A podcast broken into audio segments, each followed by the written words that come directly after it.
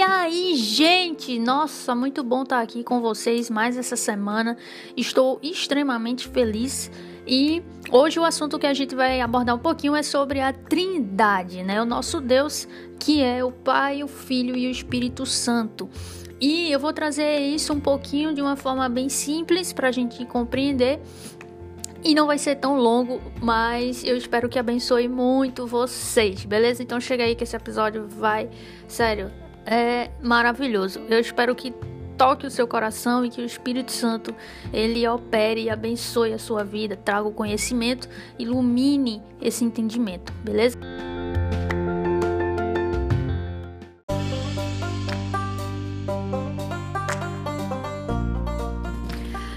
Então, gente, então vamos lá. Primeiro eu queria trazer para vocês um versículo é, para abordar um pouquinho a questão da Trindade, mas eu queria trazer esse versículo só para ilustrar, para mostrar a vocês é, de forma bem clara, né, onde a gente encontra a Trindade é, na Bíblia.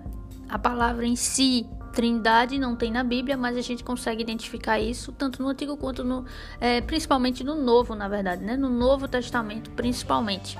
E tá lá em Marcos, não, é, tá lá em Marcos, Lucas, Lucas no capítulo, deixa eu ver aqui o capítulo, Lucas capítulo 3, versículo 21 e 22, que é o batismo de Jesus. Também tem lá em Mateus 3, do 13 ao 17, e em João capítulo 1, do 32 ao 34. E diz o seguinte: E aconteceu que, ao ser todo o povo batizado, também o foi Jesus. E estando ele a orar, o céu se abriu e o Espírito Santo desceu sobre ele em forma corpórea como pomba. E ouviu-se uma voz do céu: Tu és o meu filho amado, em ti me comprazo. Aqui a gente vê claramente, né, a Trindade, Pai, Filho e Espírito no mesmo ao mesmo tempo. A gente vê o Filho sendo batizado, o Espírito Santo descendo sobre ele e a voz no céu, que é Deus o Pai, né? Como ele também se apresentava no Antigo Testamento, né? Então, claramente é o Pai falando justamente este é o meu filho amado em quem me comprazo. Então a gente vê aqui rapidamente é, a Trindade. Lembrando que eu queria deixar aqui bem claro que tudo que eu falar aqui é baseado no livro Somos Todos Teólogos, uma introdução à teologia sistemática de R.C. Sproul, simplesmente um dos melhores professores que eu já vi é, de teologia, e também o livro A Cruz do Rei de Timothy Keller, de 2012, também é baseado muito nesse livro, tudo que eu falar aqui. Vou ler trechos dos dois livros e também a palavra de Deus, obviamente tá bom? É importante a gente fazer isso, por quê? Porque é, é, que nem um TCC, você não pode simplesmente pegar, ou então uma música, um filme, você não pode pegar de outra pessoa e dizer que foi você que falou aquilo ali. Eu não posso simplesmente chegar aqui, ler o livro e dizer que sou eu que tô falando, né? É muito feio quando você vê, você vai pregar, ou quando você vai abordar um assunto e você não fala a sua fonte, né? A sua referência. É, seja bibliográfica ou não.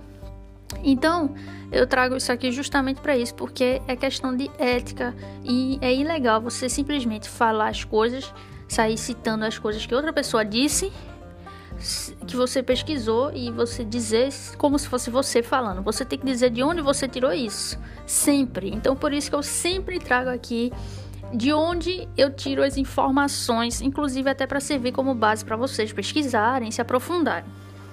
Então vamos lá. R.C. Sproul ele traz essa abordagem de forma espetacular. Ele diz o seguinte sobre a Trindade: o Antigo Testamento enfatiza o monoteísmo, mas confessamos nossa fé num Deus trino. Veja só, a doutrina da Trindade, que é uma das doutrinas mais misteriosas da fé cristã, tem causado muita controvérsia no decorrer da história da igreja. Inclusive, é uma, é uma doutrina que a doutrina da Trindade, ela é difícil até para a gente meditar sobre ela, porque é uma coisa que está para além do nosso entendimento, né?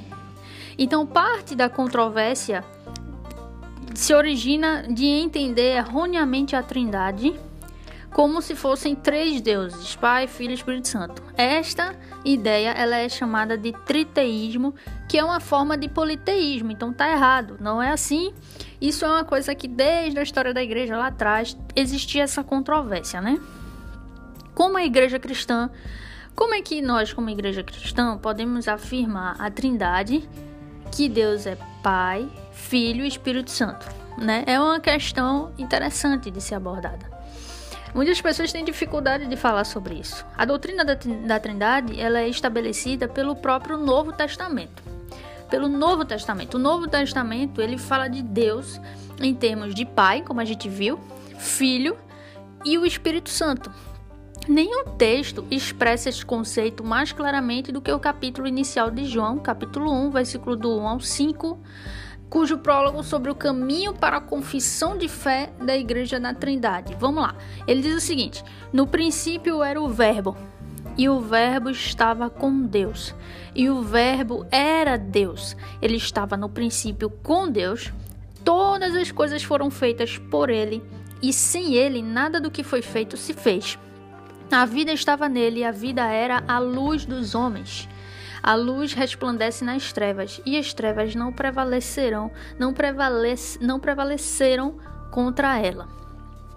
Quando a gente traduz a palavra grega logos, né, por verbo, né, essa palavra verbo, né, o verbo estava com Deus. Essa palavra é logos. Então, quando a gente traduz por verbo, a leitura real do grego seria o seguinte: no princípio era o logos, e o Logos estava com Deus, e o Logos era Deus. João ele faz uma distinção entre Deus e o Logos. João faz uma distinção entre Deus e o Logos. O Verbo e Deus estão juntos, mas ao mesmo tempo distintos. O Verbo estava com Deus. Então a palavra, a palavra com o verbo estava com Deus, a palavra com pode parecer insignificante, mas na língua grega há pelo menos três palavras que podem ser traduzidas por com. E se eu for citar aqui, vai demorar muito esse áudio, então a gente tem sum, a gente tem sum, meta e pros. Mas nesse caso aqui, nessa questão aqui, o verbo estava com Deus, essa palavra com no grego significa pros que forma a base de outra palavra grega que é prosumpon, que significa face. Ou seja, este uso de com, essa palavra com estava com Deus, esse uso dessa palavra grega denota um relacionamento face a face. Então veja só, o que eu estou dizendo é o seguinte: isso aqui é uma análise não só exegeta, mas também sistemática sobre a Trindade que a gente está fazendo aqui, certo? Segundo, R6 Sproul, que já morreu, é, mas deixou é, esse livro que está nos abençoando muito. Veja só, quando a gente lê aqui, é, o verbo, no princípio era o verbo, o verbo estava com Deus. Esse com no grego pode ser três, pode ter tem três possibilidades: o com sum, meta e pros. O sum vem, como por exemplo, de sincronizar meta, metafísica, e o pros, e, esse com, esse com que, que a gente vê na palavra de Deus, João, ele usa o com pros, significa pros no grego, que ele é a base de outra palavra. Entendeu? Ele não é simplesmente a palavra solta, ele é uma base para outra palavra que é prosopon que significa face. Então, esse com, que é o pros, junto com prosopon, porque é a base, né, que significa face. Então, o que é que João estava querendo dizer? Ele estava querendo dizer que denota esse com, denota de um relacionamento face a face entre o Verbo e Deus, que é a maneira mais íntima em que pessoas podem estar juntas. Esta foi a palavra que João usou ao escrever. No princípio era o Verbo e o Verbo estava com, ou seja, face a face no relacionamento íntimo com Deus. Então, por usar pros, João ele estava indicando que o Logos estava no mais íntimo relacionamento possível com Deus. Então Jesus, ele está falando de Jesus e de Deus. Então veja só, é importante a gente saber disso para a gente desmistificar algumas coisas, porque quando a gente fala de trindade, as pessoas às vezes, é, quem não tem muito entendimento sobre a doutrina, pensa que são três deuses, mas não são três deuses. E é isso que eu vou tentar mostrar aqui para vocês. A igreja, a igreja ao longo da história, ela desenvolveu a doutrina da Trindade não somente a partir dessa passagem no Novo Testamento, mas também de muitas outras, como aquela que eu citei, mas antes da gente iniciar. De todos os termos descritivos usados em referência a Jesus no Novo Testamento, aquele que predominou no, no, pensamento dos teólogos durante os primeiros 300 anos da história da igreja foi Logos. O Logos, né, que é o verbo, porque expressa uma visão muito exaltada da natureza de Cristo. Entendeu? Então, é, de todos os termos descritivos usados em referência a Jesus no Novo Testamento, o que se predomina é o logos, o verbo, né? Aquele que no princípio era o logos e estava num relacionamento face a face de intimidade com Deus e que o verbo era Deus e que também é Deus. João, ele também nos dá a resposta de Tomé no cenáculo.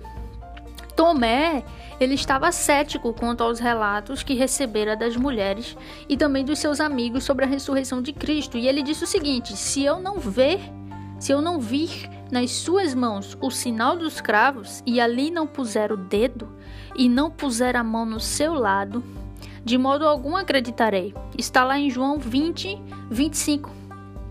Quando Jesus apareceu e mostrou as mãos feridas a Tomé e o convidou a colocar a mão no seu lado ferido, Tomé exclamou o quê? No versículo 28 você vai ver. Diz o seguinte, ele diz o seguinte: Senhor meu Deus meu. Esse Senhor que ele fala, Senhor meu, é com S maiúsculo. Significa que ele estava falando o nome de Deus, que lá no Antigo Testamento era usado, que é, é Yahvé, né? Deus. Então, quando ele diz Senhor meu e Deus meu, ele reconhece Jesus como Deus, como alguém divino, como Deus, entendeu? E isso naquele tempo era muito sério. Os escritores do Novo Testamento, particularmente os escritores judeus, eles tinham profunda consciência não somente do primeiro mandamento do Antigo Testamento, né, que é amar o Senhor teu Deus de todo o coração e tal, mas também do segundo mandamento. Eles tinham muito entendimento sobre o segundo mandamento, que era uma advertência contra fazer imagens e adorar outros deuses, né?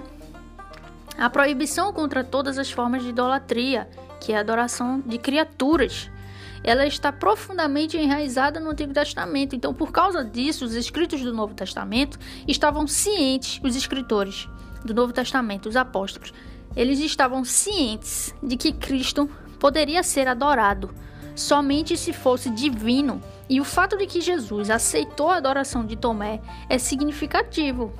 Então o que ele está dizendo aqui é o seguinte: que ele pega o exemplo de Tomé e ele mostra que naquela época a pessoa não simplesmente abria a boca para dizer um negócio que Tomé disse: Senhor meu e Deus meu. Isso era uma coisa absurda de dizer para uma criatura. Ele falou isso para Jesus.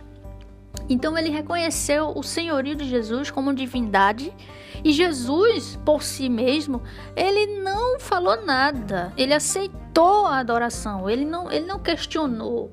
Como, por exemplo, você vê em João, lá no Apocalipse, que se prostra diante de anjos, diante do anjo e o anjo diz: "Não, não, não, não, não. Adore somente a Deus", né? Jesus não. Jesus ele não fala nada. Jesus ele aceita essa adoração. Isso mostra a divindade de Cristo também, além de muitos outros exemplos, né? Então, quando Jesus curou no sábado, por exemplo, e perdoou os pecados, alguns dos escribas se opuseram e disseram: Quem pode perdoar pecados senão um que é Deus? Isso está lá em Marcos 2,7. Todo judeu entendia que o Senhor do sábado era Deus, aquele que instruíra o sábado. Portanto, quando Jesus explicou que havia curado o homem, para que saibais que o Filho do Homem tem sobre a terra autoridade para perdoar pecados, como ele mesmo diz no versículo 10, ele estava declarando sua deidade. Então ficou é explícito no Novo Testamento, nos Evangelhos, é explícito a divindade de Deus, a deidade de, de Jesus. Então muitos reagiram com ira, porque Jesus estava reivindicando uma autoridade que pertence somente a Deus, né? Então muitos não entendiam isso, que ele de fato também é Deus e ficavam irados, que foram os escribas, que foram os fariseus, né? Então quando Jesus escreveu Assim, ele estava no princípio com Deus. Todas as coisas foram feitas por ele e sem ele nada do que foi feito se fez. O Logos, Logos, verbo, foi identificado com o Criador. Então João também disse, João disse o seguinte: a vida estava nele também. Se você continuar lendo, né? Lá em João, quando eu li no início. Então dizer que a vida estava no verbo, no logos, e que o logos que é o Verbo Jesus, é a fonte da vida, é atribuir claramente deidade àquele que é chamado o Verbo, que é Jesus. Então, de maneira semelhante, o Novo Testamento ele atribui divindade ao Espírito Santo também. E isto é feito frequentemente por atribuir ao Espírito características que pertencem somente a Deus, incluindo santidade, eternidade, onipotência, onisciência. Isso tudo você pode ver lá em Mateus 12, 32, sobre a santidade do Espírito Santo. A eternidade do Espírito Santo está lá em Hebreus 9, 14. Onipotência do Espírito Santo, Romanos 15, do 18 ao 19. Onisciência do Espírito Santo, João 14, 26.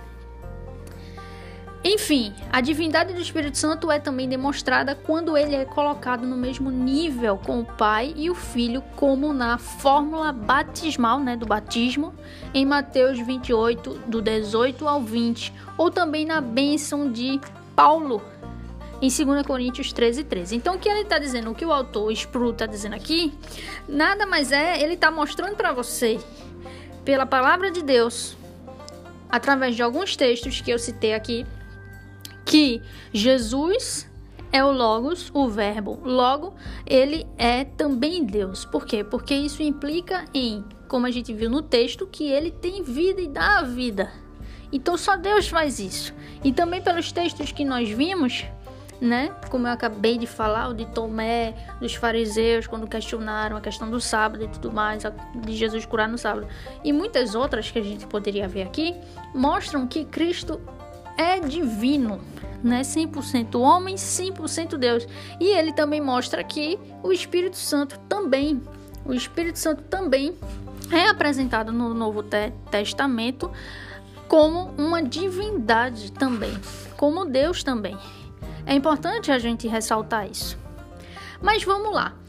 Tem uma coisa que a gente precisa aprender que é interessante para a gente compreender é, é, a questão da Trindade é sobre contradição e paradoxo.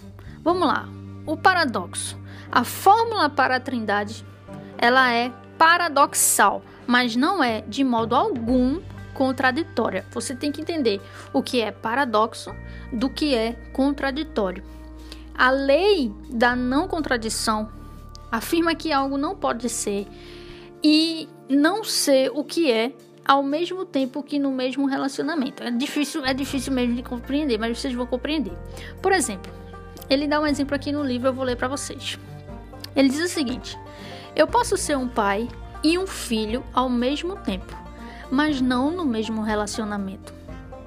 A fórmula histórica é que Deus é um em essência e três em pessoa. Veja só, ele dá o exemplo da vida dele, né? Eu posso ser um pai e um filho ao mesmo tempo. Ele sendo pai, tendo filho, né?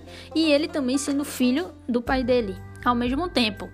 Mas não no mesmo relacionamento, entendeu? Então, ao mesmo tempo que ele é pai, que ele tem um filho, ele também é filho, né? Ao mesmo tempo, mas ele não tem o mesmo relacionamento, o relacionamento ao mesmo, não é no mesmo relacionamento, entendeu? Ele é pai com o filho e ele é filho com o pai dele. Entendeu? Então, não no mesmo relacionamento, mas ele é os dois ao mesmo tempo. Então, a fórmula histórica é que Deus, ele é um em essência e três em pessoa. É difícil a gente entender isso e, e, e principalmente porque nossa mente é muito limitada, é, é, a gente não consegue simplesmente é, se aprofundar nisso, porque isso é uma coisa que está acima do nosso alcance, né? Então a gente só consegue se deter aquilo que a palavra de Deus expõe e, e o que a nossa mente limitada consegue alcançar. Então, veja só, ele é um de uma maneira e três de outra maneira. Deus é um de uma maneira e três de outra maneira. Para violar a lei da não contradição, alguém teria que dizer que Deus é um em essência e ao mesmo tempo três em essência.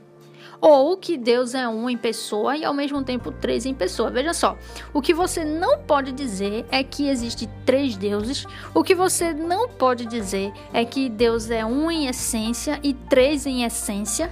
Ou que Deus é um, uma pessoa e ao mesmo tempo três pessoas. Isso não pode. Isso sim é contraditório, não pode.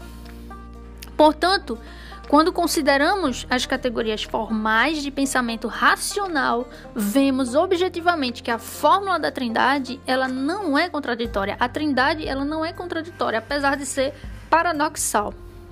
É um Deus só, é uma única essência que existe em três pessoas diferentes, distintos, entendeu? Veja só, a igreja lidou com isso intensamente nos primeiros quatro séculos a fim de ser fiel ao ensino claro da Escritura. E o ensino de que Deus é um e também de que o Pai, o Filho e o Espírito Santo são todos divinos, isso já foi estudado lá e lidado com a igreja. A igreja lidou com isso lá atrás. Então, resolver esta contradição aparentemente não era fácil, né? À primeira vista, parecia que a comunidade cristã estava confessando fé em três deuses, né? Quem via de fora achava que estava confessando fé em três deuses, o que viola o princípio de monoteísmo que estava tão profundamente arraigado no Antigo Testamento, né? Não são três deuses, é um só. É um monoteísmo. No entanto, como já dissemos, inclusive, se vocês não sabem, Antigamente, né, na história da igreja, lá no início, na igreja primitiva, é, os cristãos perseguidos eles se escondiam né, nas cavernas e tudo. E quando eles faziam a ceia, por exemplo, as pessoas de fora que viam, elas pensavam, sabe o quê? Porque, como é o corpo e o sangue de Cristo, elas pensavam que eles estavam com canibalismo, pegando crianças e comendo pedaços de crianças. Veja só. Veja só. Então, a questão da trindade, claro que as pessoas iam pensar: ah, adoram três deuses.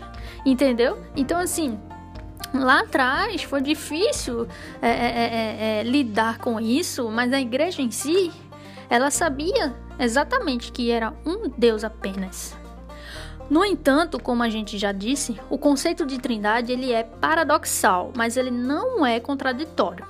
A palavra paradoxo ela está baseada tanto no prefixo quanto também numa raiz grega. Prefixo, o prefixo para significa ao lado de.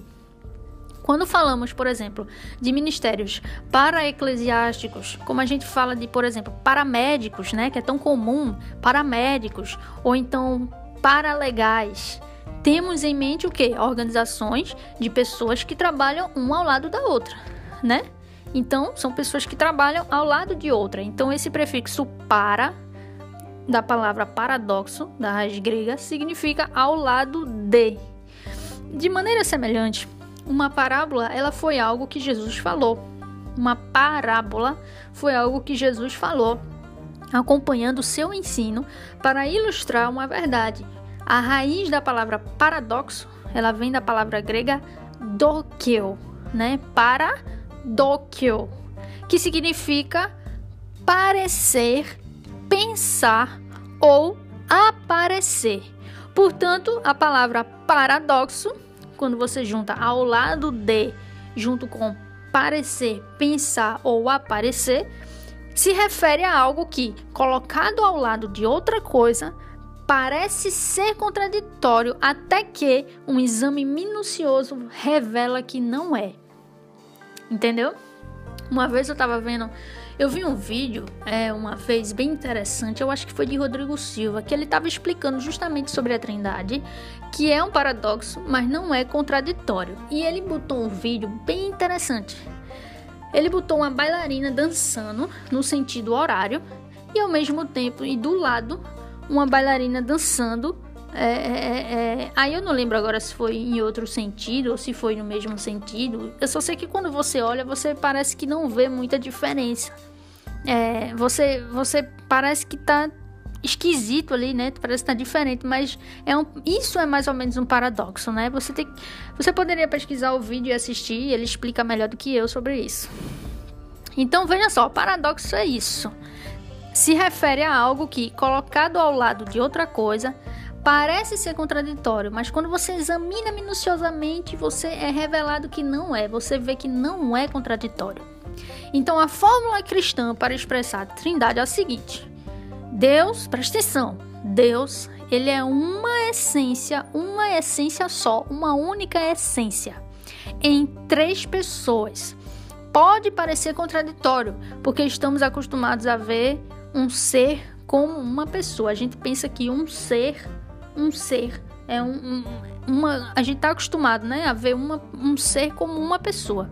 Mas Deus ele é um ser, uma essência em três pessoas distintas não podemos conceber como um ser poderia ser contido em três pessoas. Por quê? Porque a nossa mente é limitada, né? É humana. A nossa mente é limitada, caída pelo pecado, então a gente não consegue alcançar isso. Mas a gente consegue entender, apesar de não conseguir na nossa mente visualizar isso, a gente consegue entender que Deus é um ser, ser, um único ser, em três pessoas. Então a doutrina da Trindade nesse sentido, ela é misteriosa, porque leva a mente a pensar num ser que é totalmente um em sua essência, mas três em pessoa. Então, assim, é difícil a gente imaginar isso, mas nós cremos nisso, né? E lembre-se, nós vivemos pela fé. Nós não vivemos pelo que vemos, pelo que sentimos, pelo que ouvimos por aí, pelos nossos achismos. Não, vivemos pela fé. A palavra de Deus ensina que Cristo é Deus, Espírito Santo é Deus e Deus o Pai é Deus. Apesar de Deus ser o Pai, Jesus o Filho e o Espírito Santo o Consolador, os três são um só em essência, mas são três pessoas diferentes quando ele, ele. Eu vou trazer aqui uma coisa interessante que ele, ele fala aqui no, no texto. Ele diz o seguinte: Qual é a coisa que distingue, que distingue um ser humano de um antílope? Um antílope de uma uva ou uma uva de Deus? O que é que distingue? O que é que distingue isso? Uma uva de Deus, um antílope de uma uva. É a sua essência, né? É o seu ousios, né? Que é uma palavra grega que significa ser ou substância. Então é a sua essência, a substância, o seu ser, que difere uma uva de um antílope, um antílope de uma uva, uma uva de Deus, né? Então a essência da deidade, a substância, o ser, a substância, a essência é o que Deus é em si mesmo. Quando a igreja declarou que Deus é uma essência, estava dizendo que Deus não está parcialmente em um lugar e parcialmente em outro lugar. Deus, ele é um único ser. Então ele não está parcialmente num lugar e parcialmente no outro. Não, ele é um só, um único ser. É a mesma essência, mas nas três pessoas, entendeu? Ele está em todos os lugares ao mesmo tempo. Ele está no Pai, é o Pai, o Filho e o Espírito Santo ao mesmo tempo, né? É uma substância, uma essência só em três pessoas. Parte do problema que nós temos em explicar como Deus é um em ser, mas em ser, mas também três em pessoa, né? É que esta fórmula foi derivada da palavra latina, latina persona, que a gente tem hoje tida como a palavra pessoa, né? A função primária da língua latina era como um termo judaico ou como um termo usado nas artes dramáticas. Era costumeiro atores altamente treinados desempenharem mais do que um papel numa peça, e os atores distinguiam distinguiam seu personagem por falarem usando máscaras, que em latim era persona na época, né?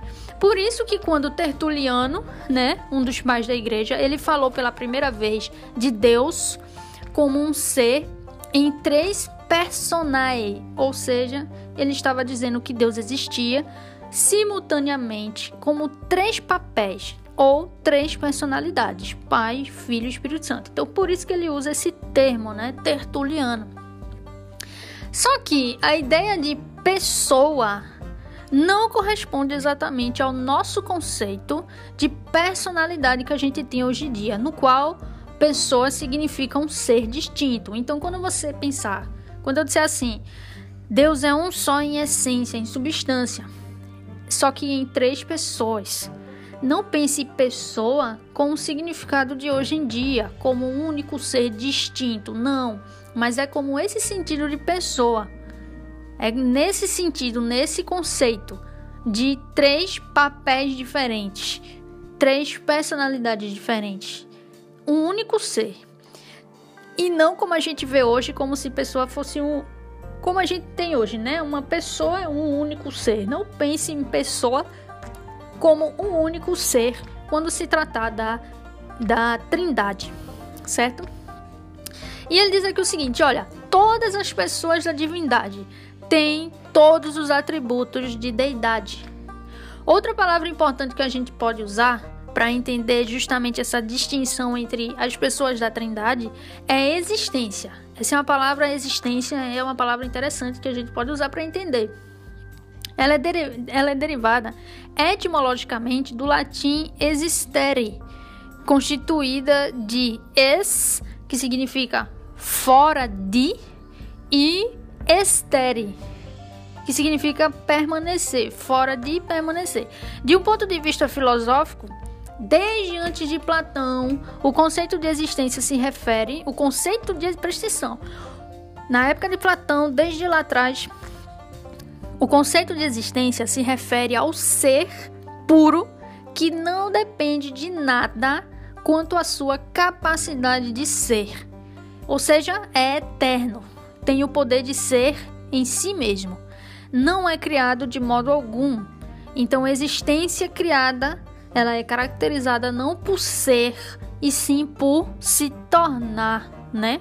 Porque o principal traço de caráter de todas as criaturas é que elas mudam. Então, o que você é hoje, você será levemente diferente amanhã. E hoje, você é diferente do que era ontem, não é verdade? Então, Deus, ele não existe como os seres humanos existem porque isso o tornaria uma criatura, dando-lhe uma existência dependente e derivada. Em vez disso, nós dizemos que Deus é. Deus é.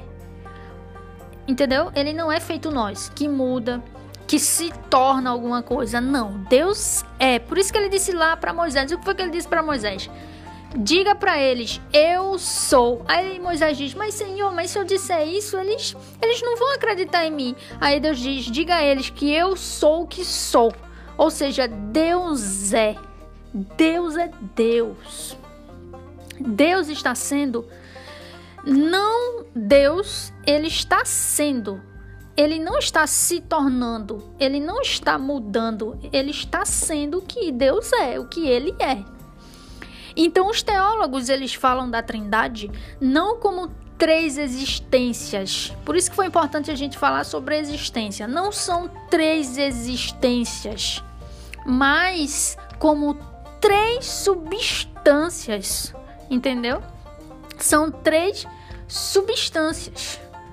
Ou seja, dentro do ser único, ser único, e não derivado de Deus ser único. Não, não tem derivação, é o único ser.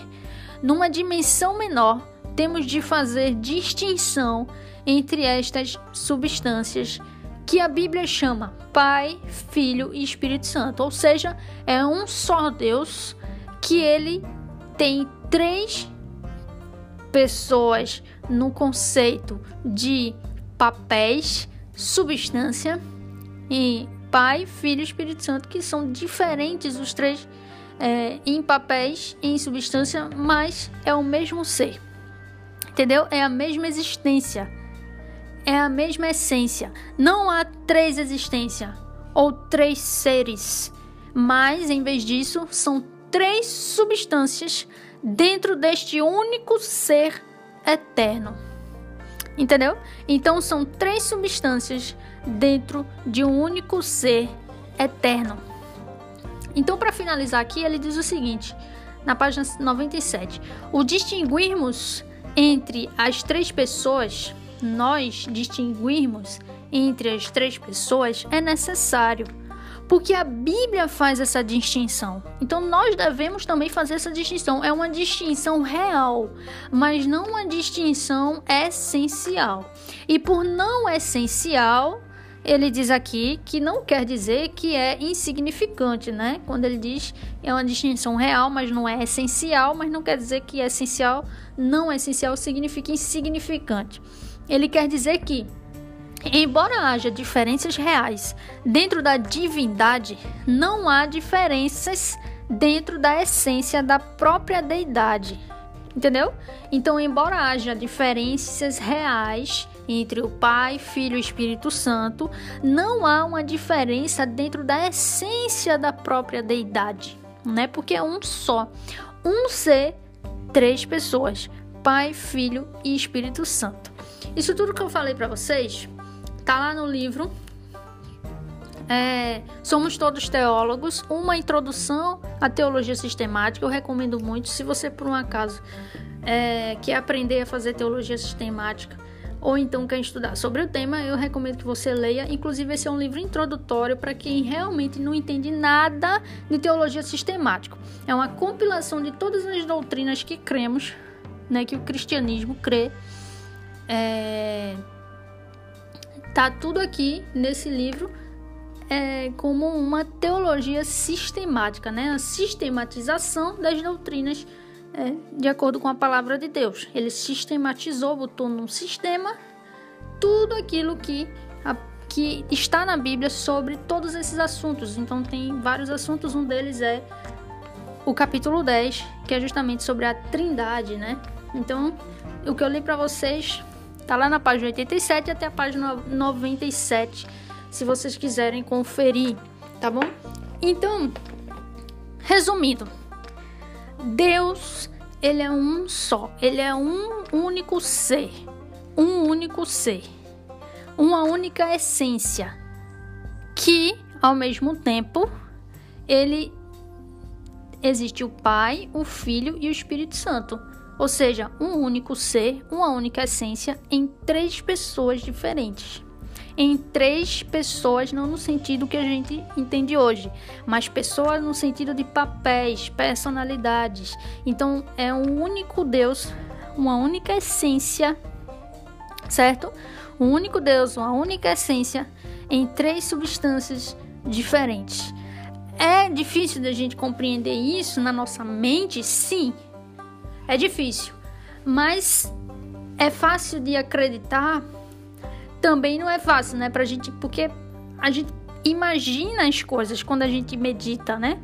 Então também não é fácil da gente simplesmente, ah, tranquilo, isso aí é fácil de entender, beleza, fechou.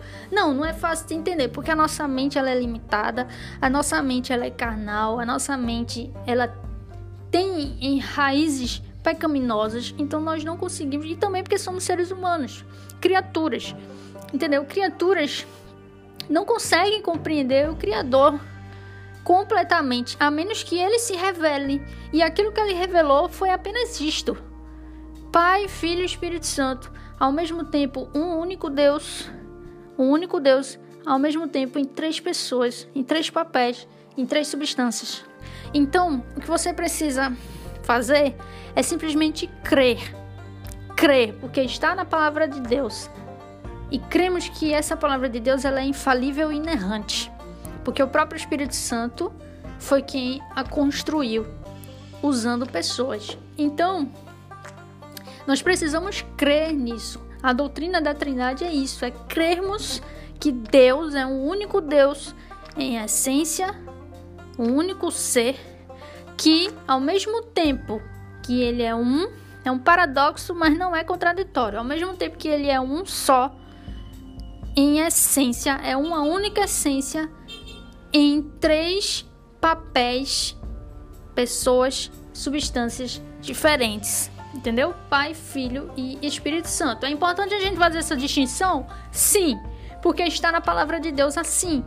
Mas também é importante a gente é, crer nisso e, e, e, se aprofundar mais nisso, né? A gente pode buscar mais, é, orar ao Espírito Santo para que ele é, possa clarear nossa mente sobre o entendimento disso.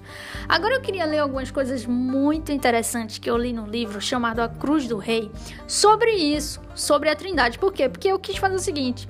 Eu peguei com vocês agora, defini o que é a Trindade. A gente definiu, né, fazendo uma teologia sistemática, né? Bem introdutória, resumindo aqui, com a ajuda de Spru, sobre a Trindade. Então a gente já sabe o que é a Trindade, a gente já crê nisso tudinho. Então, eu queria trazer algumas coisas que eu vi nesse livro que, sério, é incrível. Assim, me abençoou muito e eu espero que abençoe vocês também.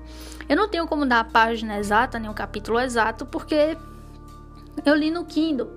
E no Kindle ele não dá páginas, ele dá posição. Posição mil, cento e pouco. Posição nove mil, no cento e pouco. Então, assim, eu não vou anotar a posição, né? Eu preferi anotar a página, mas como ele não tem, então não tem como eu dizer a página. Mas vamos lá, ele diz o seguinte: A Cruz do Rei de Timothy Kelly. É, eu li na versão 2012, eu não sei se ele foi reimpresso, mas foi nessa versão que eu li. Ele diz uma coisa interessantíssima sobre a Trindade. Olha o que ele diz o Pai, o Filho e o Espírito Santo glorificam um ao outro. Você glorifica algo, veja só, presta atenção, você glorifica algo quando considera belo por aquilo que ele é em si mesmo. A beleza daquilo constrange você a adorá-lo, a ter sua imaginação capturada por aquilo. Por que eu tô falando isso? Porque eu, eu quis trazer para vocês primeiro, definindo sobre a Trindade. O que é a Trindade, como nós cremos, como a Bíblia apresenta a Trindade de forma sistemática, né? com a teologia sistemática bem, de forma bem embasada introdutoriamente, para a gente entrar nisso aqui. A Trindade, Pai, Filho e Espírito Santo. O Pai, o Filho e o Espírito Santo, o que, que eles fazem? Eles glorificam um ao outro. E você glorifica algo quando você o considera belo por aquilo que ele é em si mesmo. Então a beleza daquilo constrange você a adorá-lo, a ter sua imaginação capturada por aquilo. E é exatamente isso que acontece conosco. E é isso que acontece com a Trindade. Isso acontece conosco no sentido de que quando nós contemplamos a glória de Deus, quando nós contemplamos a Deus, a beleza dele nos constrange a adorá-lo. Pelo menos comigo é assim.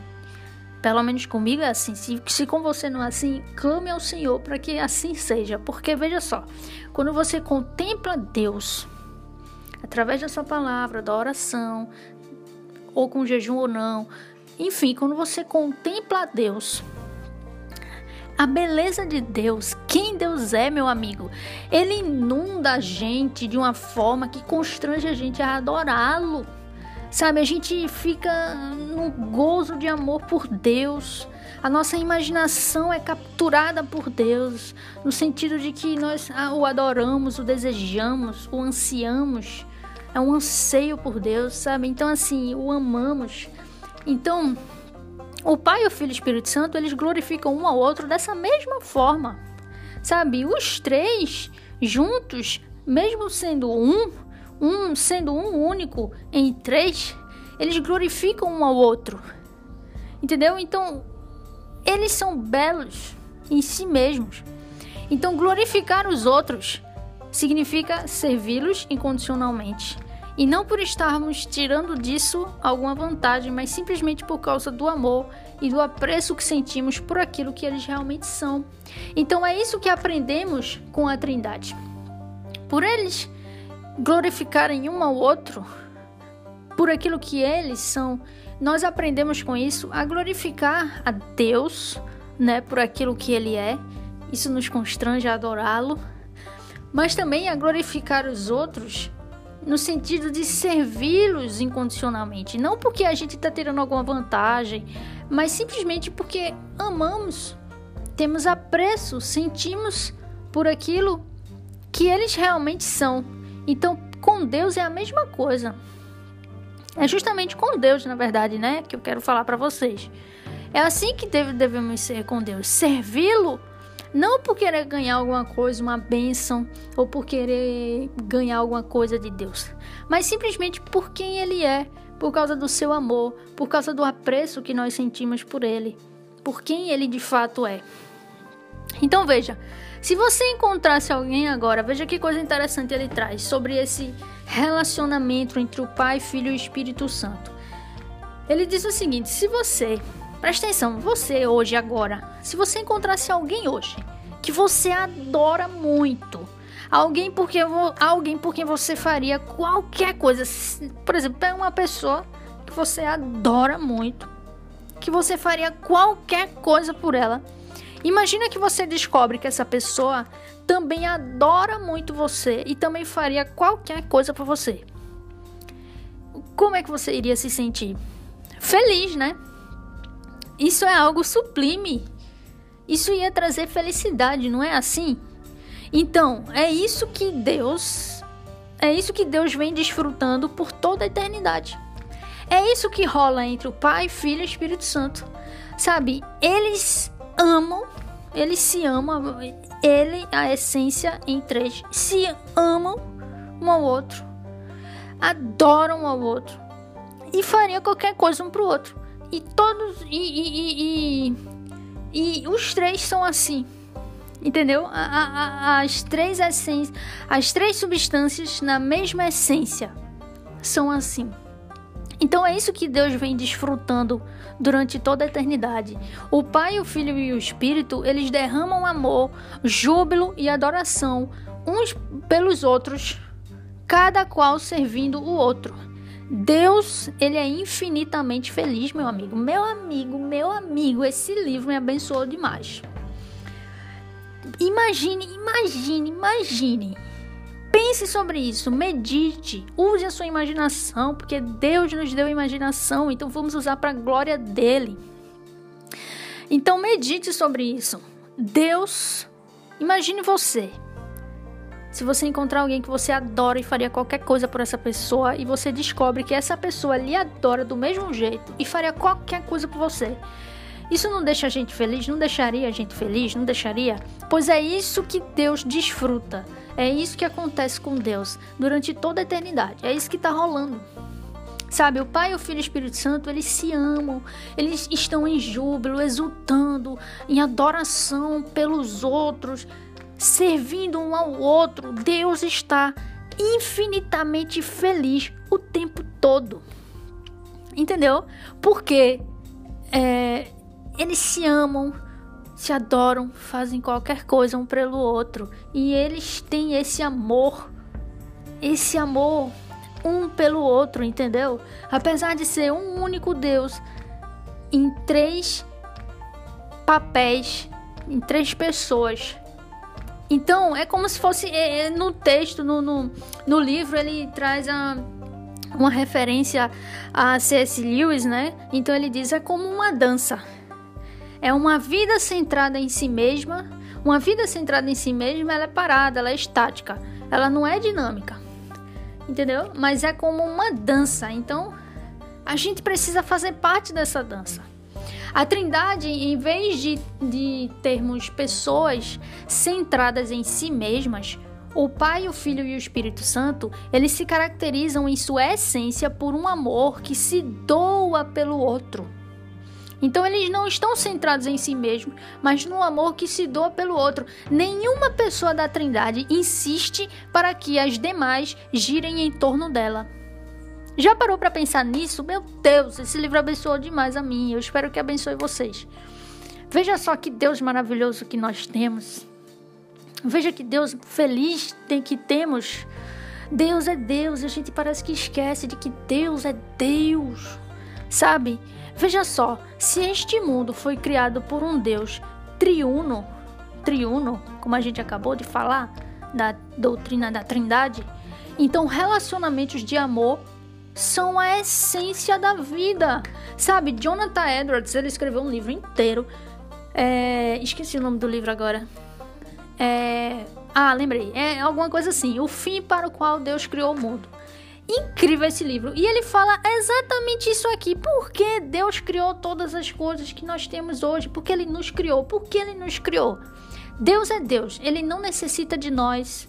Não tem nada em nós que Deus necessite, porque Deus ele é completamente satisfeito nele mesmo, né? Por quê? Porque as três pessoas não estão centradas em si mesmas, mas estão em essência em um único amor, doando, doando-se. Ele está feliz, Deus é satisfeito nele mesmo. Não tem nada que que há em nós ou no mundo que, que teve a necessidade para que Deus fizesse existir. Não. Mas por que Deus nos criou? Sabe por quê? Ele traz isso, a resposta, no livro. Mas eu queria trazer a resposta de Jonathan Edwards. Jonathan Edwards diz o seguinte: que Deus, ele nos criou para nos dar amor, para nos dar essa felicidade que ele tem entre ele, que ele tem nele mesmo. Entendeu? Então veja, se este mundo é criado por um Deus que é trino, triuno, trino não, perdão, triuno, né? Porque trino são três separadamente. Não, não é trino, é triuno, ou seja, três em um. Então, se este mundo é criado por um Deus triuno, então relacionamentos de amor são a essência. Por quê? Porque Deus, Deus é em si mesmo amor. Então a sua, a sua essência, a essência de Deus em, em três pessoas é amor. Amor de que é de doar e não amor de, de, de privar, mas amor de doar. Então, se este mundo, como este mundo é, criado por um Deus trino, então, relacionamentos de amor são a essência da nossa vida. O Deus triuno, eu disse trino de novo, né? É triuno. O Deus triuno já tinha tudo em si mesmo. E em si mesmo ele recebia amor de uma forma muito mais pura e poderosa do que os seres humanos poderiam lhe dar. Então veja só, Deus ele já é satisfeito nele mesmo ele já recebe amor de uma forma muito mais pura e poderosa do que nós seres humanos podemos lidar. Então, por que ele iria nos criar? Você me pergunta. Eu já respondi a resposta de Jonathan Edwards, não foi? Vou responder agora aqui a de Timothy Keller, que com certeza leu o livro de Jonathan Edwards. Ele diz o seguinte: Veja só, então por que Deus iria nos criar? Se ele já é satisfeito nele mesmo, se o amor entre ele é muito mais puro e poderoso do que qualquer coisa que possamos oferecer a ele. Por que ele nos criou?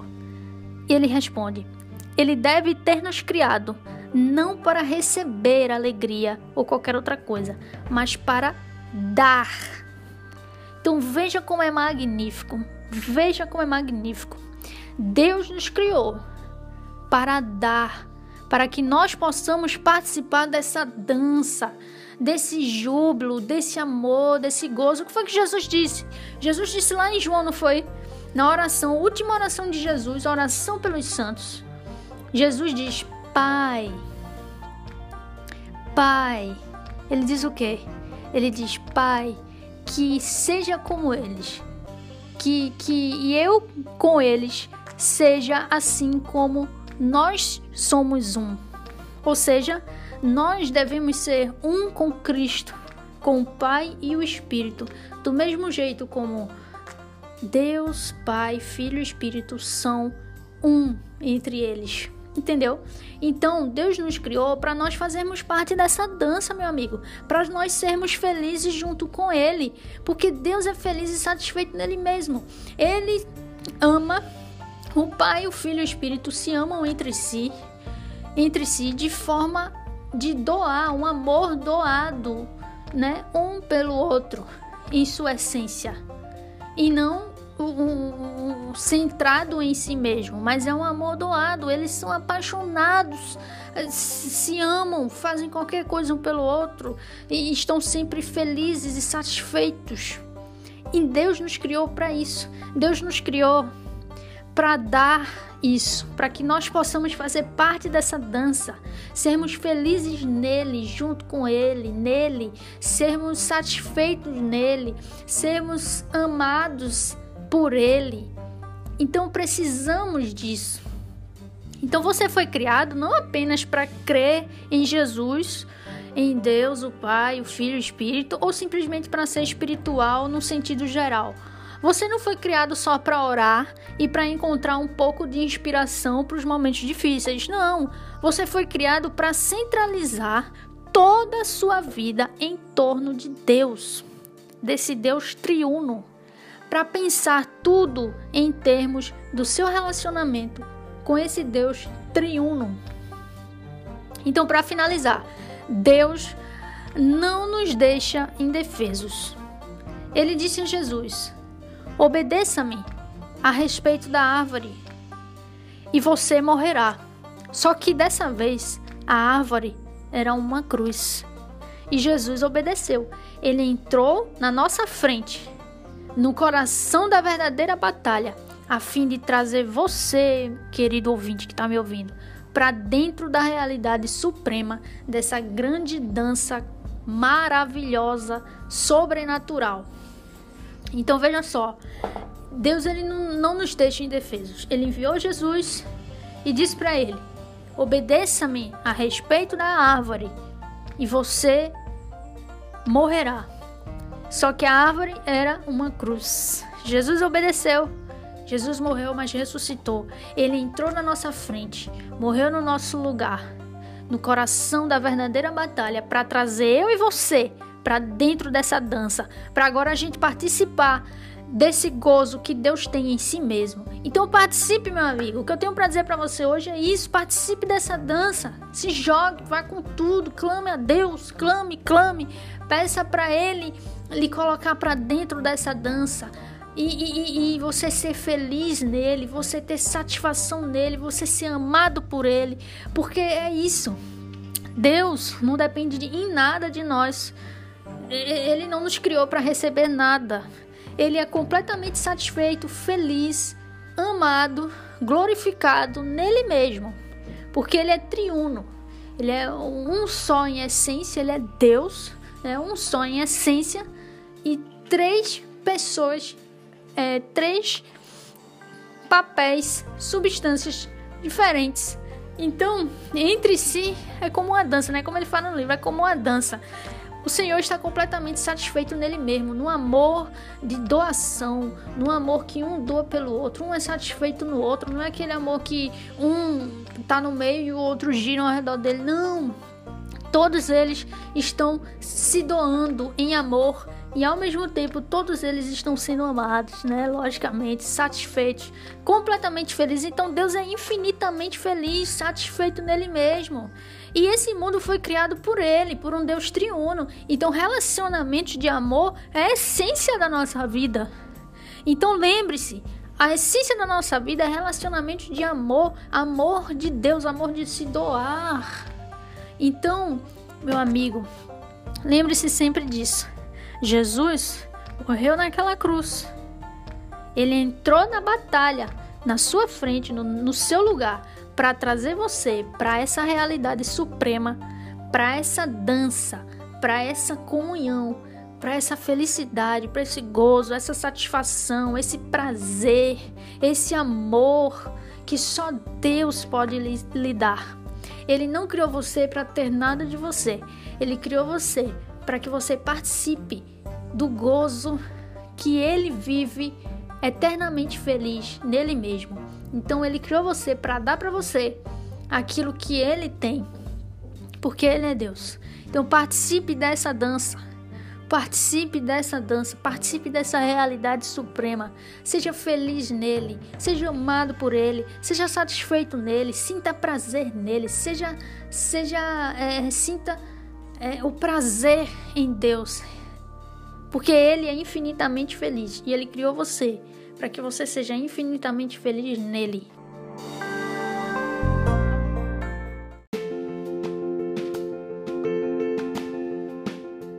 Então, gente, finalizamos mais uma semana. Glória a Deus, eu estou muito feliz. Eu, eu deixei o melhor para o final, né? Logicamente, eu comecei primeiro com teoria para terminar com um pouquinho de, de gozo, desse gozo maravilhoso.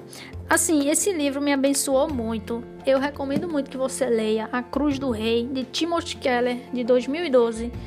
É uma capa toda preta com a cruz na frente, escrito a Cruz do Rei, né? A forma da cruz é com as palavras. E assim, é, ele tem disponível na Amazon, propaganda retada eu tô fazendo, né? Ele tem disponível na Amazon gratuitamente para quem é Amazon Prime. Você pode ler através do seu computador, tablet, celular, Kindle, quem tem Kindle. Enfim, eu espero que tenha abençoado muito vocês. É, eu fui muito edificada e eu espero que vocês tenham sido também muito edificadas e que eu espero que vocês olhem para Deus de forma completamente diferente agora. Que vocês olhem para Deus dessa forma. Ele não precisa de nada de nós. Ele é completamente satisfeito e feliz nele mesmo. Nesse, nós temos um Deus triuno, que é um só em essência, é um único ser em três papéis, em três pessoas, em três substâncias diferentes. E eles são completamente, ele é completamente satisfeito nele mesmo. Nesse amor de doação, ele é completamente feliz, infinitamente feliz. E ele nos criou para nos dar tudo isso. Para nos dar, para nós participarmos junto com ele desse amor, dessa felicidade, de tudo isso. Então eu espero que tenha abençoado vocês e a gente se vê semana que vem. E ó, eu vou dizer para vocês, viu? Semana que vem tem uma surpresa muito massa. Vai ter, a gente vai ter aqui é, um convidado super especial que, olhe, vai ser um tema babado, viu? Babado. Eu espero que vocês estejam ligados, que vai ser muito bom. Cheiro grande para vocês. A gente se vê semana que vem, beleza? Valeu e glória Deus! Uh!